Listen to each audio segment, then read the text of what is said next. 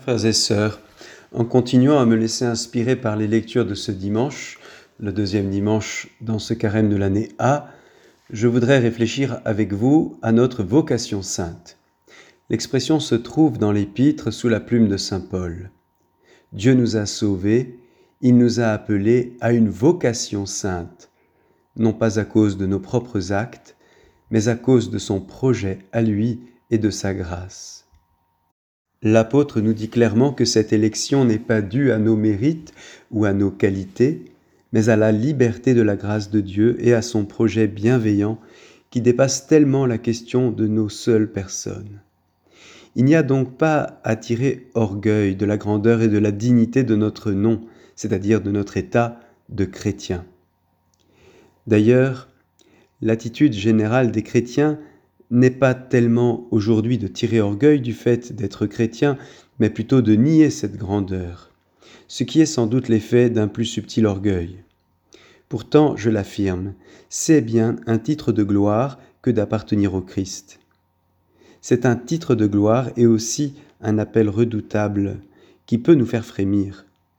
Voyez Pierre, juste avant cet épisode de la transfiguration, il vient de recevoir une éminente place dans le projet de Dieu, mais aussi de refuser la passion et la mort du Christ, certainement parce qu'en fait il a peur de le suivre sur ce chemin.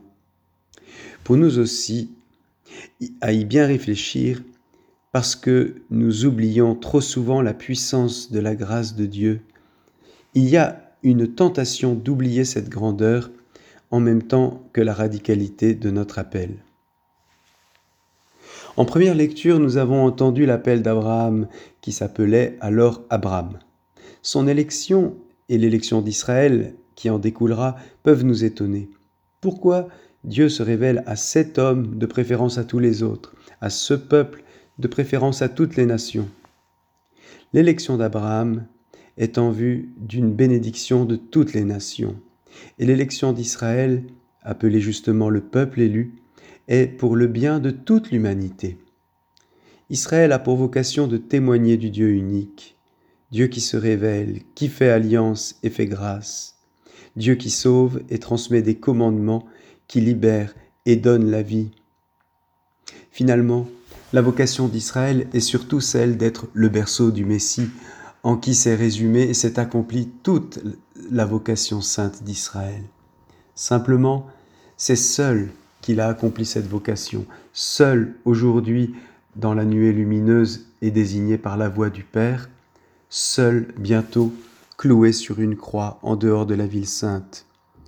Lui seul pouvait accomplir cet appel. Le Père nous le confirme.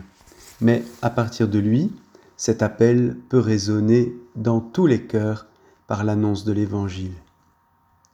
C'est ainsi, frères et sœurs, que nous avons été associés au Christ et que nous sommes aujourd'hui appelés, avec la force de Dieu, à prendre notre part des souffrances liées à l'annonce de l'Évangile. Voilà donc la forme ultime que prend notre vocation sainte. Le Christ est seul, seul révélateur et seul sauveur, mais nous sommes par grâce et en raison de son projet unis à lui pour annoncer l'Évangile. Pierre, Jacques et Jean ont été appelés, mis à part, parce qu'ils ont une vocation sainte, et ils auront à Gethsemane, et ensuite dans l'histoire de l'Église naissante, une place particulière à tenir. Ce n'est pas un privilège pour eux, c'est un appel, aussi redoutable que miséricordieux. Nous-mêmes, si nous avons la grâce de connaître le Christ, qui est le chemin, la vérité et la vie, ce n'est pas pour que nous gardions égoïstement ou lâchement ce trésor pour nous, mais pour que nous le donnions au monde, à tous ceux qui ignorent le Christ. Nous l'avons vu sur la montagne, lumière née de la lumière, venu marcher avec nous, et nous ne pouvons pas nous taire, et nous n'avons pas de consigne du Christ pour nous taire, tant qu'il n'est pas ressuscité, car il est ressuscité, et il envoie son esprit pour faire de nous des témoins qui vivent l'Évangile et qui l'annoncent.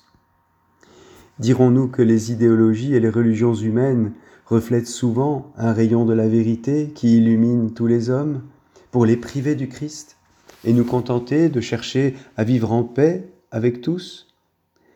Prétendrons-nous servir la paix sans annoncer celui qui est notre paix?